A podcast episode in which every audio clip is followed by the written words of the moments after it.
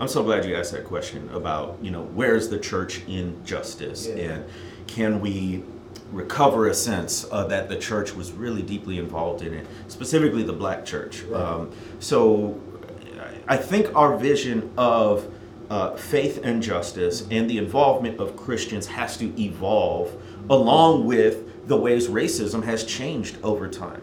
So I think part of the issue is when we look at the church and we say, oh, they ain't about nothing, they ain't in it, whatever.